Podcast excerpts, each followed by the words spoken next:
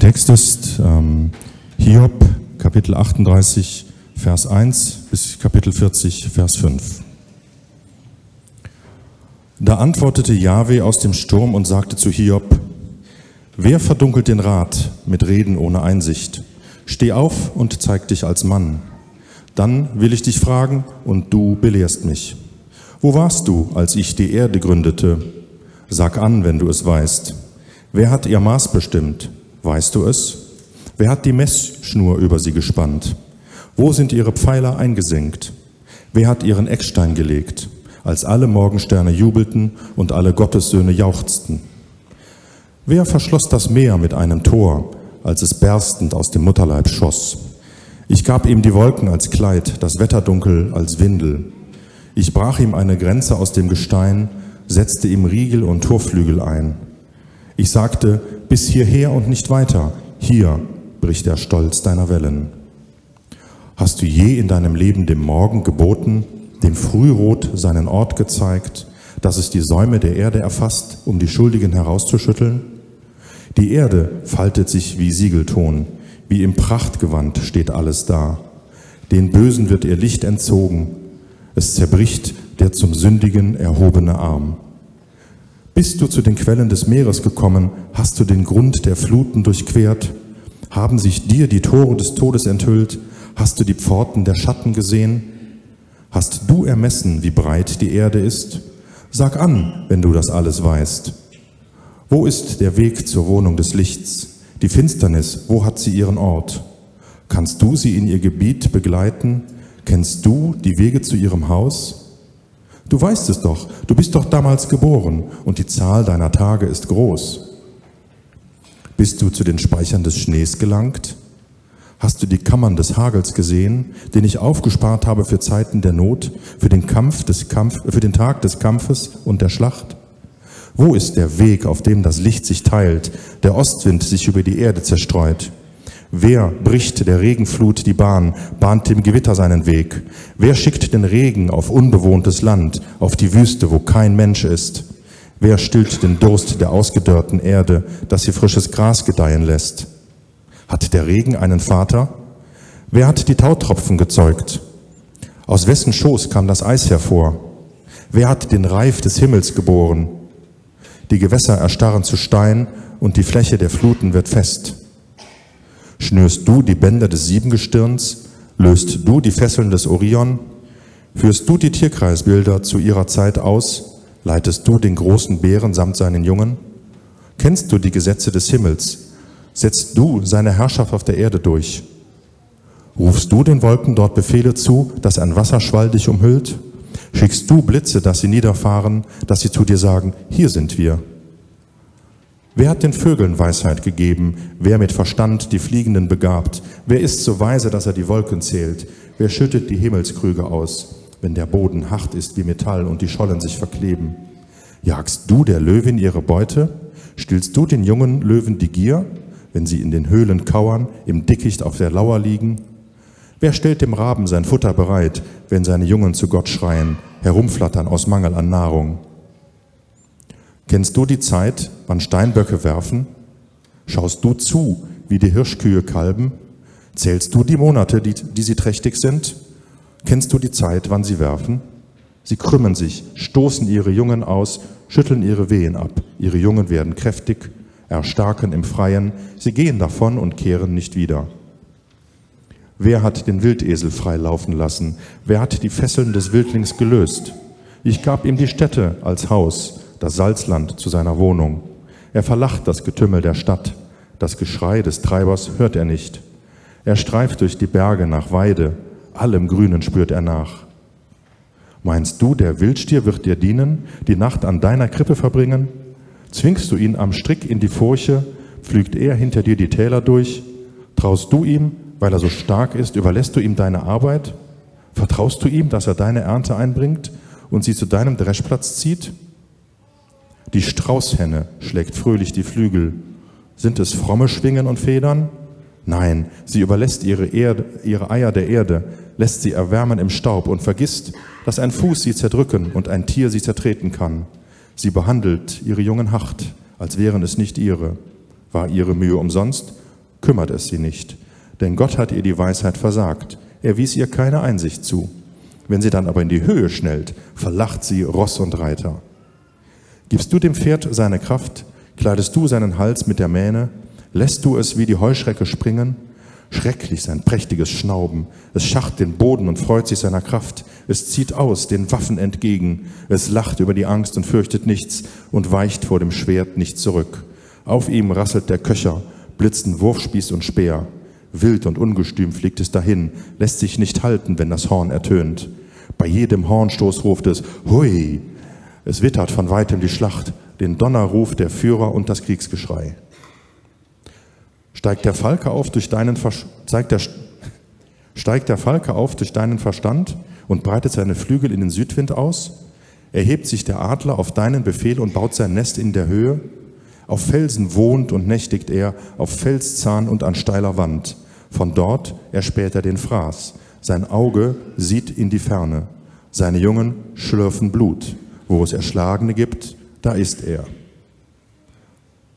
So reagierte Yahweh auf Hiob und sagte, Will der Tadler mit dem Allmächtigen streiten?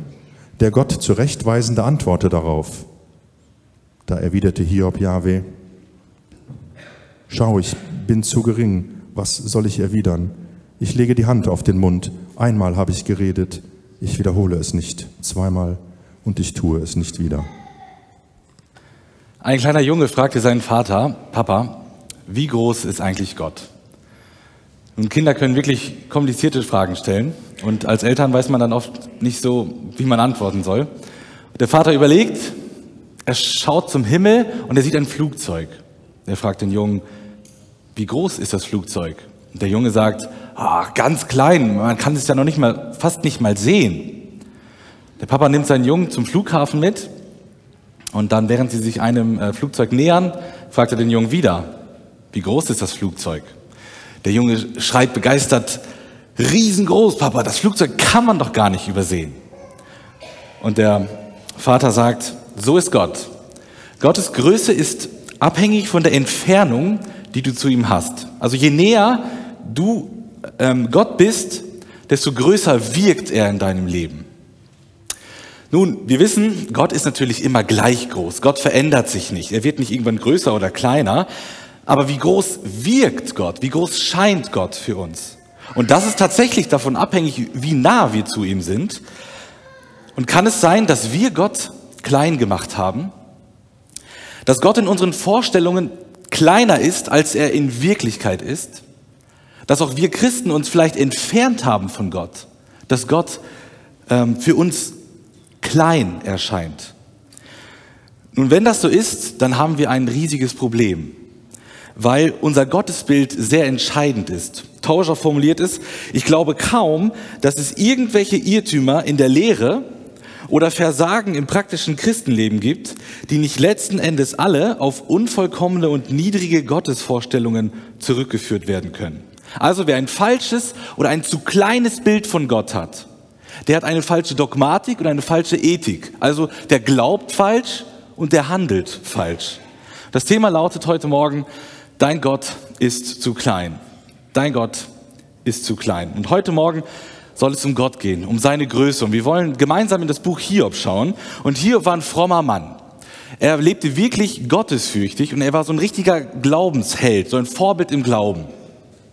Und Gott hatte ihn auch reich beschenkt. Hiob hatte viele Kinder, er hatte großen Reichtum und bei Hiob lief alles nach Plan. So lange, bis auf einmal der Teufel in den Himmel kam und mit Gott ein Gespräch führte. Und irgendwie, ich weiß nicht warum, hat Gott in diesem Gespräch den Namen Hiob erwähnt. Und der Teufel ist überzeugt, dass Hiob Gott nur deswegen anbetet, Gott nur deswegen dient, deswegen so fromm ist, weil es ihm so gut geht. Er sagt, klar, guck mal, der ist so reich, der hat so viele Kinder, kein Wunder, dass er dich anbetet, ihm geht's doch super. Daraufhin erlaubt Gott dem Teufel, Hiob alles zu nehmen, was er hat, seine Kinder, sein Reichtum, seine Gesundheit, nur sein Leben darf er nicht antasten, um einfach zu prüfen, ob Hiob Gott auch danach noch anbeten würde. Und Hiob verliert also alles, alles, was er hat. Er leidet unglaublich und dann kommen auch noch seine Freunde dazu, die wollen ihn trösten, die wollen ihn seelsorgerlich begleiten. Das klappt am Anfang eine kurze Zeit auch ganz gut. Aber dann, ihr kennt wahrscheinlich die Geschichte, werfen sie ihm Dinge vor, die einfach nicht stimmen. Sie sagen auch richtige Sachen, aber im, im Großen und Ganzen liegen sie vollkommen daneben und sind einfach keine guten Seelsorger an dieser Stelle. Und die ersten zwei Kapitel im Buch Hiob, da geht es Schlag auf Schlag. Das ist richtig spannend zu lesen. Als, als Leser wird man da richtig hineingenommen und es passiert eine Menge. Und eine Hiobs-Botschaft jagt ähm, ja die nächste, ist auch sprichwörtlich dann in unsere Sprache eingegangen. Und es gibt einfach keine Atempause. Richtig spannend. Ab Kapitel 3 ändert sich das schlagartig. Es folgen 35 Kapitel, die aus schier endlosen philosophischen Reden bestehen. Und wenn du das gelesen hast und es langweilig findest, ähm, dann hat der Text sein Ziel erreicht.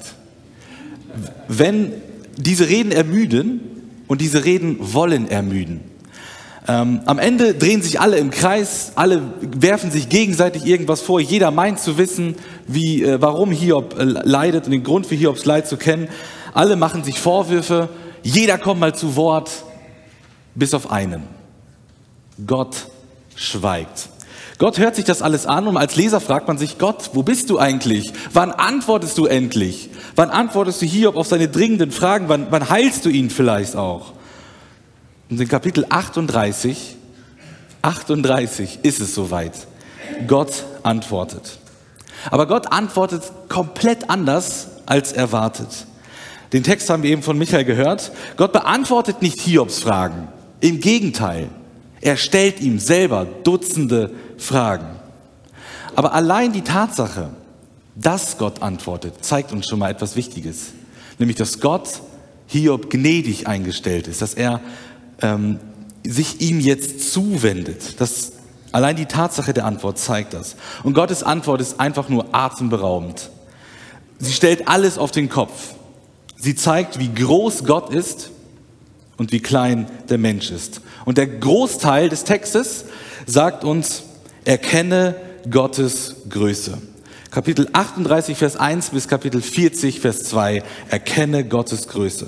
In den ersten drei Versen sehen wir, Gott ist weise und herausfordernd. Zu Beginn wirft Gott Hiob vor, dass er Gottes gute und weise Weltenregierung bezweifelt. Gott sagt, Hiob, du verdunkelst meinen Ratschluss, meinen weisen Plan und du redest Worte ohne Erkenntnis. Und interessant ist, Gott kritisiert ja nicht Hiobs Sünden. Das, was die Freunde erwartet hatten, ja, jetzt kommt Gott und zeigt endlich, was Hiob falsch gemacht hat. Nein, Gott äh, kommt von einer ganz anderen Seite. Er zeigt Hiob ähm, all eure philosophischen Diskussionen, die ja vielleicht ein bisschen Wahrheit mit drin haben, sind aber im Grunde leeres Geschwätz. Hiob, die fehlt einfach die Erkenntnis, die Einsicht, um mein weises Handeln beurteilen zu können, sagt Gott zu Beginn. Und Hiob hatte Gott herausgefordert. Gott dreht jetzt den Spieß um.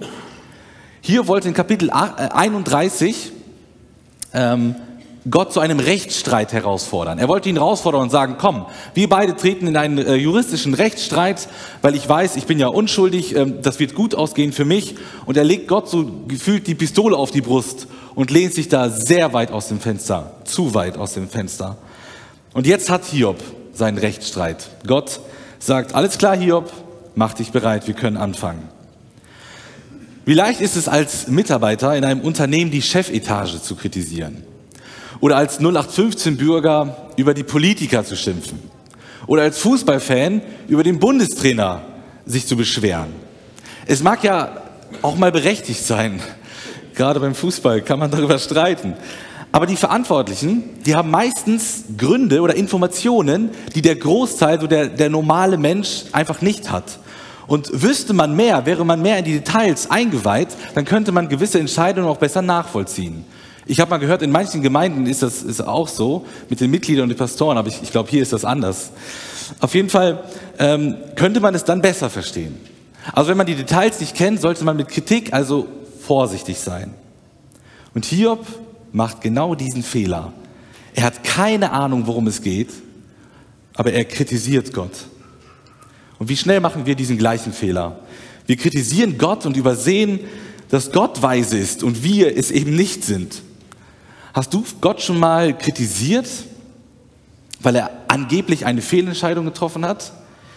Vielleicht hast du ihn kritisiert, weil er deinen Vater nicht geheilt hat oder deine Mutter, weil du den Arbeitsplatz verloren hast oder weil dein Kind falsche Wege geht. Versteht mich nicht falsch. Ich glaube nicht, dass Klage Sünde ist. Lies mal Psalm 13, lies mal Hiob 3. Aber es kommt darauf an, was und wie wir klagen. Und Hiob hatte diesen Punkt irgendwann definitiv überschritten, spätestens Kapitel 31. Ähm, du darfst Gott sagen, dass es dir schlecht geht. Du darfst Gott sagen, dass du ihn nicht verstehst. Aber was wir nicht tun dürfen, was wir nicht sagen dürfen, wir dürfen Gott nicht vorwerfen, er wäre nicht weise genug. Oder dass Gott einen Fehler gemacht hat. Wir sind Menschen, wir sind nicht Gott. Und das war nur die Einleitung der Rede. Jetzt kommen wir zum Hauptteil. Und ich glaube, ihr ahnt schon, in welche Richtung das Ganze geht. Wir sehen in den Versen 4 bis 38, Gott ist allwissend und souverän. Gott stellt Hiob Dutzende Fragen. Er überhäuft ihn, er überschüttet ihn mit Fragen. Und er zeigt im ersten Teil seiner Rede, dass er der Schaffende, dass er der erhaltende Gott ist. Paulus hätte so formuliert, alles kommt von ihm und alles existiert durch ihn. Und zuerst geht es in, in, Gottes Rede um den unbelebten Makrokosmos, also um diese ganz großen Dinge in der Schöpfung. Erde, Himmel, Sonne und so weiter. In den Versen 4 bis 7 geht es zuerst um die Erde. Und Gott stellt sich da als Baumeister der Erde vor. Er benutzt Wörter wie gründete, Maße, Messschnur, Sockel, Eckstein und so weiter. Er zeigt, er hat die Erde geschaffen. Er hat die Erde nach einem weisen Plan aufgebaut. Die Erde ist ein Meisterwerk, ein Bauwerk. Es ist perfekt geplant. Es gab sogar eine Grundsteinlegung der Erde. Und die Engel und die Sterne haben dabei Gottes Meisterwerk gefeiert. Und Gott fragt hier, wo warst du eigentlich, als ich die Erde gemacht habe? Ja, natürlich nicht da. Gott fragt Hiob, wer hat die Erde geschaffen? Ja, bestimmt nicht Hiob, Gott war es. Dann geht es um das Meer. Und Gott präsentiert sich hier als Geburtshelfer, vielleicht als Hebamme des Meeres. Da gibt es Wörter wie hervorbrechen, Mutterschoß, Gewand, Windeln. Und Gott reguliert und er kontrolliert dieses neugeborene, ungestüme Meer. Die Wolken und der Nebel, der sich über dem Meer bildet, hat äh, Gott dahingesetzt als Kleidung und als Windeln für das Baby namens Meer. Und Gott bestimmt auch, wo das Meer ist. Er legt die Grenzen fest als Schutz für die Menschen, als Schutz für die Erde. Und Gott kommandiert diese gewaltigen Wassermassen allein durch sein Wort. Und er fragt Hiob, wer kontrolliert das Meer? Gott ist es, nicht Hiob. Als drittes führt Gott die Sonne an. Gott präsentiert sich als Befehlshaber, als Kommandateur sozusagen ähm, der Sonne oder der Morgenröte. Er sagt gebieten oder wissen lassen. Und Gott kommandiert die Sonne jeden Morgen neu. Jeden Morgen sagt er der Sonne, welchen Weg sie äh, ziehen soll. Er weist ihr den Platz zu, wo sie scheinen soll. Und die Sonne vertreibt die Gottlosen. Wenn es hell ist, dann haben ähm, die bösen Menschen, ja, also ihre Werke werden offenbar. Und im Licht kann das Böse nicht mehr so gut äh, wirken. Also auch das ist ein Schutz für den Menschen. Wir sehen schon wieder, Gott meint es gut mit dem Menschen. Gott fragt hier, ob hast du schon einmal der Sonne ein Befehl erteilt? Hiob hat es nicht. Als nächstes geht es um die Enden der Erde. Zuerst geht der Blick in die Tiefe, zum tiefsten Punkt des Meeres, aber dann auch zum Totenreich. Und das war nach damaliger Vorstellung der tiefste Punkt der Erde. Und Gott fragt Hiob, ob er schon mal an den tiefsten Punkten des Meeres, der Erde angekommen ist, ob er sich damit auskennt. In Vers 18 geht dann der Blick in die Weite. Und Gott führt die Breiten der, er der Erde an, also die äußersten Punkte. Und klar, hier weiß nicht, wo diese Punkte sind. Er war noch nie da. Es ist einfach viel zu weit. Und dann richtet Gott den Blick in die Höhe. Und hier weiß nicht, woher Licht oder wo Finsternis herkommen. Daher kann er sie ja auch nicht kontrollieren. Er kann nicht dem Licht und der Finsternis sagen, jetzt bist du da, jetzt bist du da. Er hat keine Ahnung davon. Er kann es nicht kommandieren. Gott kann es. Dann lenkt Gott die Blicke auf das Wetter. Gott fragt Hiob, hast du schon einmal ähm, Schnee und Hagel kommandiert? Gott benutzt den Hagel oder allgemein das Wetter, um ins Weltgeschehen einzugreifen. Mal als Strafe, mal als Hilfe für den Menschen. Und Gott fragt Hiob, äh, warte mal Hiob, auf welche Weise breitet sich eigentlich das Licht aus? Oder der Wind? Wie, wie funktioniert das eigentlich? Sag's mir doch. Und Gott fragt Hiob, wer erteilt dem Regen Befehle? Wer sagt dem Regen, jetzt sollst du regnen? Dort in Köln oder dort in Nordkorea, keine Ahnung wo. Und Gott lässt den Regen sogar da fallen, wo keine Menschen sind. Das zeigt uns schon mal, es geht gar nicht um den Menschen. Also der Regen ist nicht für den Menschen einfach nur da, sondern Gott macht Dinge, die einfach unseren Verstand übersteigen. Er möchte da vielleicht äh, etwas wachsen lassen, damit die Tiere sich ernähren. Ich weiß nicht, warum Gott das tut. Er verrät es uns nicht. Er ist souverän. Und äh, es gibt außer Gott keinen Mitschöpfer, sagt er hier. Der Regen, der Tau, Eis und Reif, all diese Dinge, diese Naturerscheinungen, die durch das Wetter bedingt sind, ähm, die hat Gott gemacht. Und Gott zeigt, ich bin der Vater und auch die Mutter der Schöpfung. Also ich allein, ich habe alles alleine gemacht, nur ich, es gibt keinen Mitschöpfer, ich bin der Schöpfer. Und als letztes geht es um den Himmel. Gott fragt Hiob, lenkst du die Sterne? Die Sterne ziehen ihre Bahn, wenn Gott ihre Fesseln, ihre Banden löst. Und dann wandern die Sterne. Gott fragt Hiob, ob er die Ordnung des Himmels verstanden hat. Ob er so einen Durchblick hat, eine kleine Ahnung hat, wie der ganze Kosmos eigentlich so funktioniert. Hiob hat es natürlich nicht. Und Gott hat auch die Macht über so krasse Dinge wie ähm, so Regen und Blitze und Donner und Gewitter. Und all diese Dinge, diese mächtigen Gewalten, die hat Gott in seiner Hand. Die unterstehen Gottes Befehlsgewalt. Hiob muss erkennen, nach dem ersten Teil, Gott ist allwissend. Und Gott ist souverän. Er weiß, wie der riesige Kosmos funktioniert. Er hat alles geschaffen. Er darf dann auch regieren, wie er will. Und er ist von keinem abhängig. Es ist seine Schöpfung und er ist der Herr dieser Schöpfung. Juri Gagarin flog 1961 als erster Mensch ins Weltall. Danach soll er Folgendes gesagt haben. Ich bin in den Weltraum geflogen, aber Gott habe ich dort nicht gesehen. Und heute weiß man, dass ihm diese Worte wahrscheinlich von der kommunistischen Sowjetführung in den Mund gelegt worden sind. Aber stimmt das? Kann man Gott wirklich nicht im Universum, im Himmel erkennen? Überzeugt euch selbst. Ich weiß nicht, wie es euch dabei geht, aber ich komme da einfach in Staunen. Diese Schönheit einfach des Himmels, der Erde, es war auf einem Berg in, in Teneriffa gefilmt, ist unglaublich, ist atemberaubend. Und ich finde, man, man kann nicht anders, als Gott darin zu erkennen. Das ist Gottes Meisterwerk. Die Frage ist aber, was soll Hiob damit anfangen? Wir freuen uns jetzt über Gottes Größe, über seine Schönheit, uns geht's gut. Aber Hiob hat gerade keinen Kopf dafür. Ähm, es geht ihm richtig dreckig, er leidet brutal, er will Heilung, er will mindestens eine Erklärung für sein Leid. Das war nicht das, was er erwartet hatte. Er wollte Antworten und keine Fragen. Ich glaube, wir müssen an dieser Stelle eine sehr wichtige Lektion zusammen mit Hiob lernen. Gott ist Gott. Gott hat es nicht nötig, uns Menschen auf unsere Fragen zu antworten. Er hat, er hat, es nicht nötig, uns Menschen seinen Plan zu offenbaren, das Leben zu erklären, auch das Leid zu erklären, zu sagen, welcher Sinn dahinter steckt, welcher Zweck dahinter vielleicht ist. Gott muss uns das Leid nicht erklären. Und Gott tut es auch nicht immer. Hier wollte eine Erklärung Gottes, was er bekam, ist eine Offenbarung Gottes. Gott zeigt ihm sein Wesen, so wie er ist. Und das ist das, was Hiob brauchte. Hiob musste lernen, dass Gott im Zentrum des Universums steht und nicht der Mensch, nicht er selbst. Es geht um Gott und nicht um uns Menschen. Und wenn du Schlimmes erfahren hast, wenn du Leid erfahren hast, dann kannst du nicht von Gott erwarten, dass er dir den Sinn erklärt.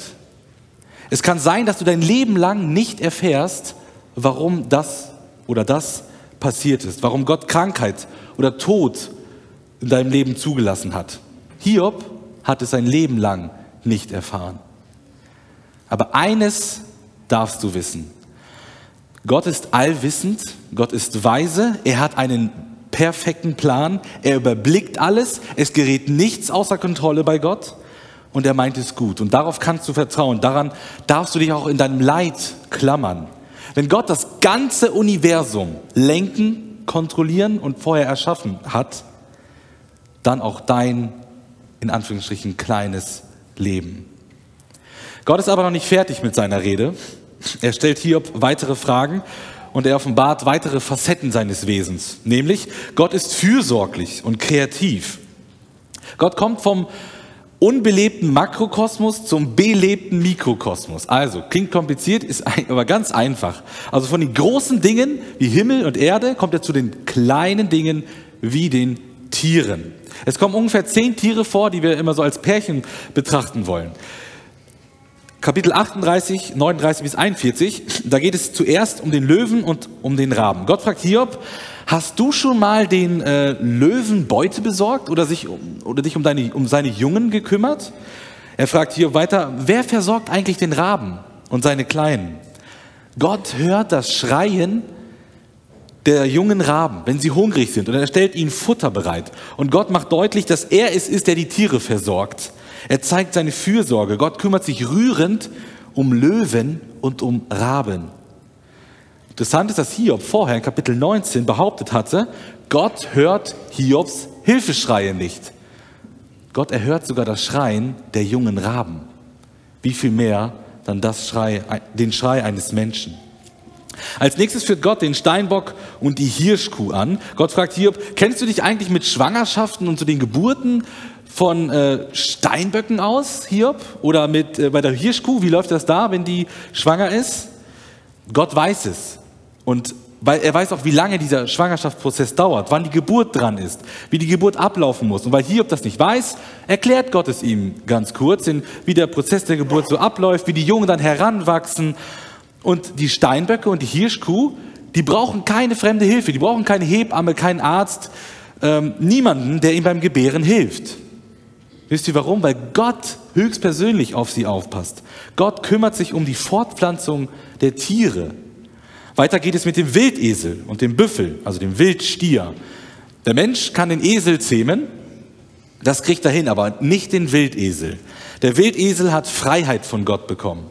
Und Gott hat dem Wildesel einen speziellen Lebensraum gegeben, nämlich die Steppe, die Salzwüste, die Berge. Das sind so Orte für den Menschen, so, so ein Strafort. Und für den für den Wildesel sind diese Orte Orte der Freiheit.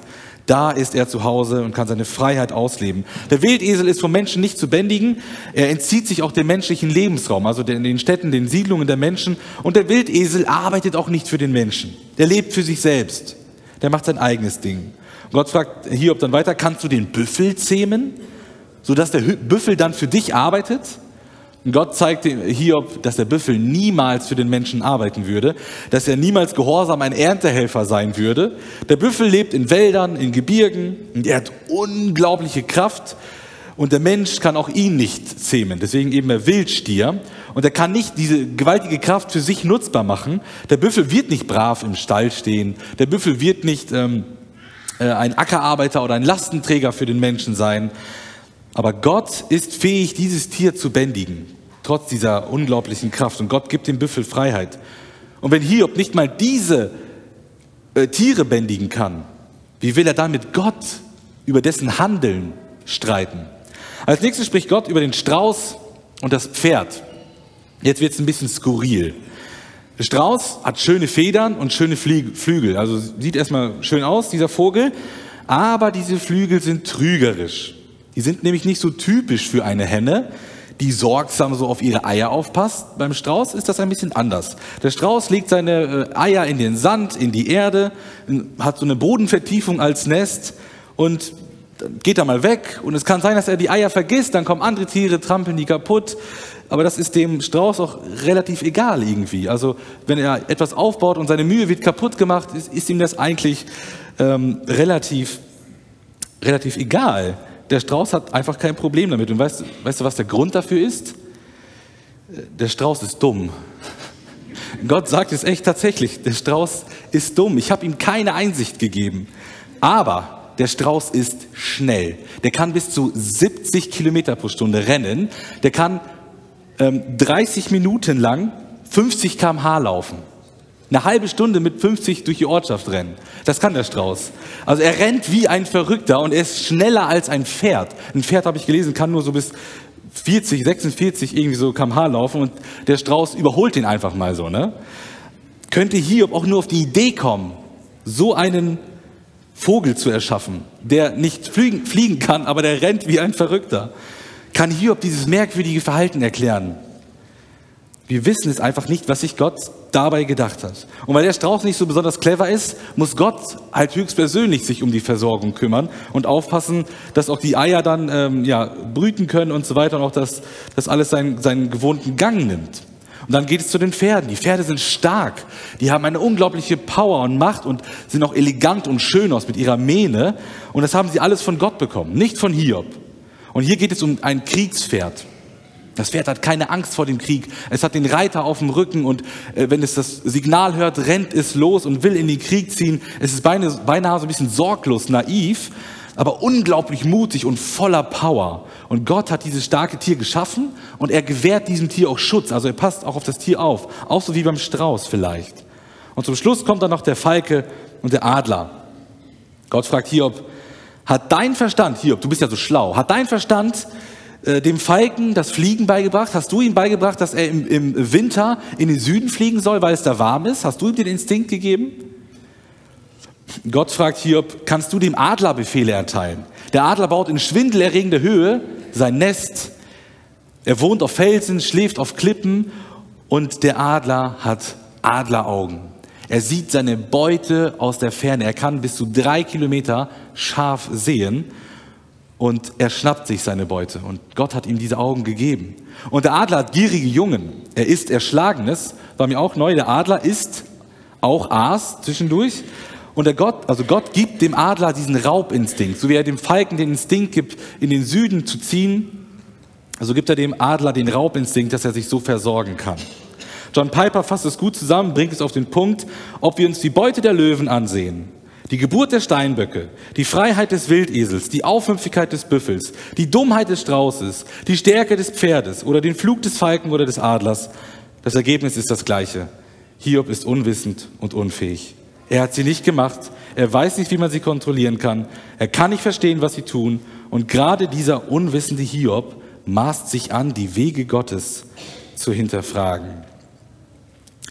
Gott zeigt, er ist der Herr der Tiere. Also er hat sie kreativ erschaffen, er kontrolliert sie, er versorgt sie, aber Gottes Wege, Gottes Weisheit sind unverständlich für den Menschen. Wir können nicht verstehen, was Gott sich dabei gedacht hat. Wir können Gottes Wesen nicht begreifen. Gott ist zu groß für uns. Er passt in unseren begrenzten Verstand nicht hinein. Gott ist transzendent, also er übersteigt unsere Vorstellung. Aber ich finde, das ist gar kein Problem. Ich finde, das ist sogar gut. Ähm, denn ein Gott, der klein genug ist, um verstanden zu werden, wird niemals groß genug sein, um angebetet zu werden. Was wäre das für ein Gott, den wir erklären könnten, den wir definieren könnten? Und wenn du Gottes Handeln in deinem Leben nicht verstehst, dann ist das eigentlich gar nicht so dramatisch, weil es ist zu erwarten. Wir können Gottes Wege nicht erklären. Es ist also nicht sonderlich sinnvoll, glaube ich, sich den Kopf zu zerbrechen, warum Gott das oder das zugelassen hat. Du wirst es wahrscheinlich hier auf der Erde nicht verstehen. Ich denke, ich bin mir da nicht sicher, aber ich denke, im Himmel werden wir eine Antwort haben, werden wir es verstehen. Und wir Menschen sind ja so gestrickt, dass wir den Sinn dahinter wissen müssen. Wir wollen ihn unbedingt wissen. Wir wollen wissen oder zuversichtlich sein, dass das, was uns passiert, einen Sinn hat. Wir wollen nicht grundlos leiden. Und das ist auch absolut verständlich, dass wir dann danach fragen, wenn etwas Schlimmes passiert. Wir fragen dann zum Beispiel, aus welchen Gründen liest Gott zu, dass meine Lieben gestorben sind? Was wollte er damit erreichen? Welcher Zweck stand dahinter? Wir wollen das wissen. Aber diese Suche wird oft nicht von Erfolg gekrönt sein.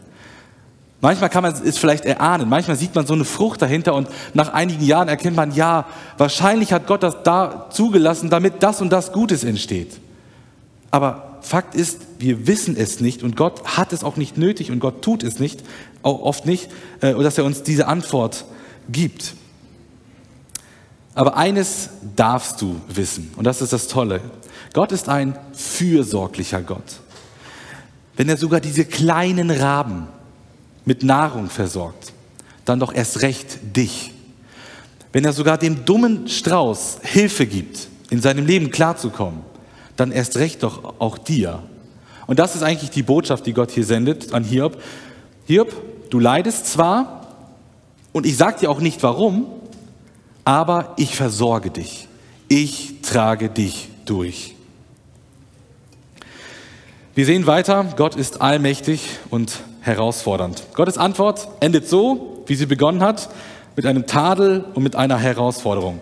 Hiob wird als Tadler oder als Besserwisser von Gott bezeichnet, als jemand, der mit Gott im Rechtsstreit ist und der Gott zurechtweisen möchte. Und der kleine Mensch möchte den allmächtigen Gott herausfordern. Gott ist also fertig mit seiner Rede und er möchte nun eine Reaktion von Hiob haben. Er möchte, dass Hiob antwortet. Gott hat selber gezeigt oder eindrucksvoll gezeigt, dass er weise ist, dass er allwissend, fürsorglich, kreativ, souverän und allmächtig und so weiter ist. Jetzt wissen wir, wer Gott ist. Aber was bedeutet das für uns Menschen? Johannes Calvin, der große Reformator aus dem 16. Jahrhundert, sagte Folgendes. Gottes Erkenntnis ist der Weg zur Selbsterkenntnis. Es steht fest, dass der Mensch niemals eine reine Selbsterkenntnis gewinnen kann, wenn er nicht zuerst dem Herrn ins Angesicht schaut, um von dort aus den Blick auf sich selbst zurückzulenken. Wenn wir Gottes Größe erkannt haben, dann kann das nur zu einer einzigen Schlussfolgerung führen. Bekenne deine Kleinheit. Die Verse 40, 3 bis 5. Wir haben uns eben in 73 Versen Gottes Größe angeschaut. Jetzt reichen uns drei Verse, um die menschliche Kleinheit zu zeigen.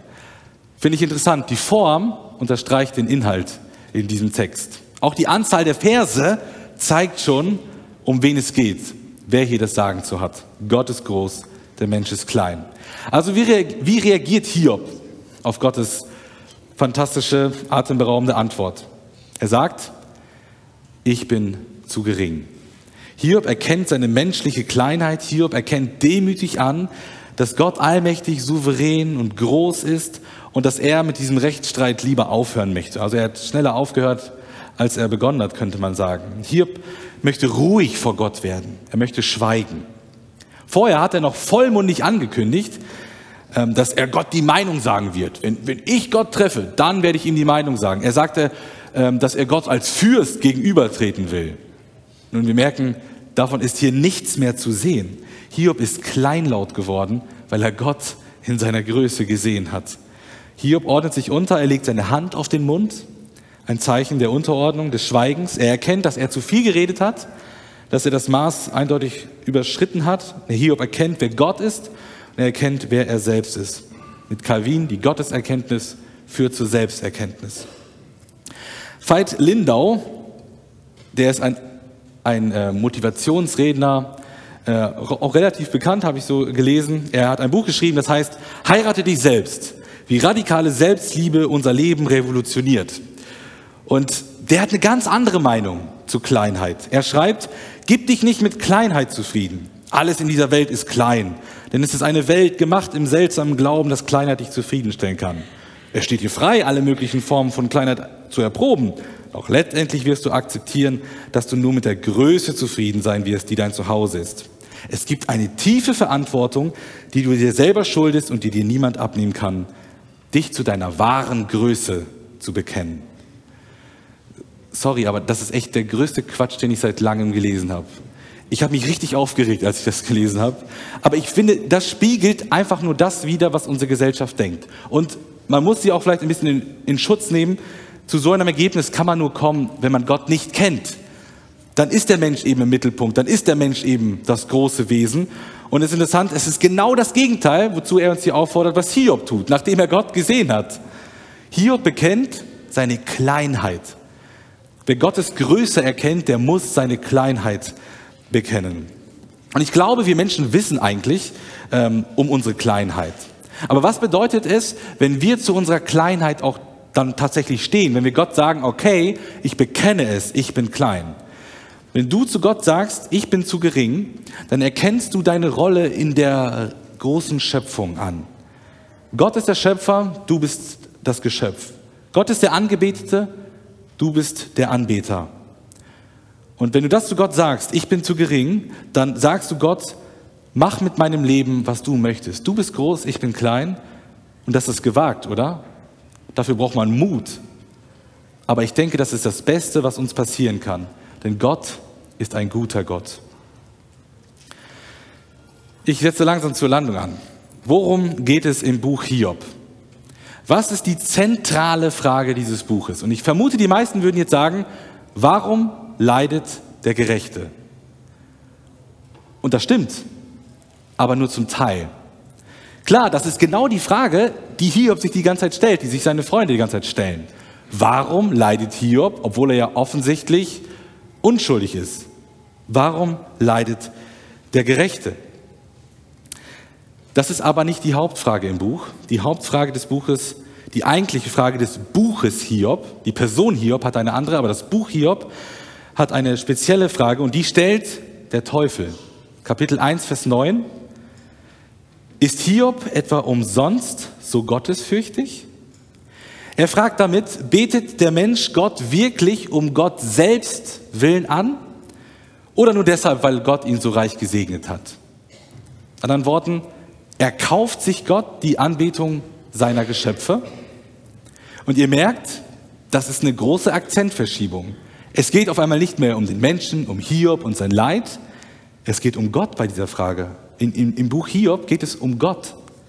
Es geht um Gottes Wesen, um Gottes Ehre und um Gottes Anbetung. Und Hiob ist der Beweis, sein ganzes Leben, dieses ganze Buch dann, was folgt, ist der Beweis, dass Gott es wert ist, um seiner selbst willen angebetet zu werden. Der Teufel hat es nicht geglaubt, dass jemand an Gott festhält, wenn er alles verliert. Dass Gott nicht so groß ist, wie er es vorgibt. Und Gott zeigt, er ist noch viel größer. Und Hiob hält an Gott fest und er betet Gott mitten im Leid an. Die Band Casting Crowns singt, ich werde dich in dem Sturm preisen und meine Hände erheben. Denn du bist, wer du bist, egal wo ich bin. Und jede Träne, die ich vergossen habe, hältst du in deiner Hand. Du hast mich nie verlassen. Obwohl mein Herz gebrochen ist, werde ich dich in dem Sturm preisen. Starke Worte, oder? Aber gibt es sowas auch in echt? Kann man das einfach nur so singen? Oder gibt, gibt es das auch in echt in der Praxis? Nun, ich habe in meinem Praktikum hier festgestellt, dass es viele Menschen gibt in dieser Gemeinde, die viel Leid erfahren haben die vielleicht auch in, in jungen Jahren ja, eben liebe Menschen verloren haben. Und ich glaube, viele Menschen hier in der Gemeinde verstehen Hiob tausendmal besser als ich. Und ähm, ja, ich kann sagen, ich bin eigentlich sehr verschont geblieben vom, vom Leid. Und es hat mich echt tief bewegt, wie einige Leute hier in der Gemeinde mit dem Leid umgehen. Ich habe ja nicht viele tief kennengelernt, aber da ist zum Beispiel Larissa, die mit Ende 20 ähm, Witwe geworden ist, jetzt alleine zwei Kinder großziehen muss und die dann im, im Haus ein Bild aufgehängt hat, auf dem steht, I'll praise you in the storm. Das ist eben Zitat aus dem Lied, das ich eben gebracht habe. Ich werde dich in dem Sturm preisen. Und dieses Bild in meinem Haus wäre ein schöner Spruch. Aber in ihrem Haus hat das irgendwie eine ganz andere Dimension. Es ist eine unglaublich tiefe Botschaft. Und sie sagte mir, auch wenn es ein großer Sturm in meinem Leben ist und ich das Schlimmste erfahren habe, was ich mir jemals hätte vorstellen können, möchte ich trotzdem Gott anbeten, an ihm festhalten und nicht an seiner Größe zweifeln. Ich bin überzeugt, dass Gott größer ist als alles, was wir uns vorstellen können. Das ist die Zusammenfassung des Buches Hiob. Gott im Leid anbeten, weil er es wert ist. Amen.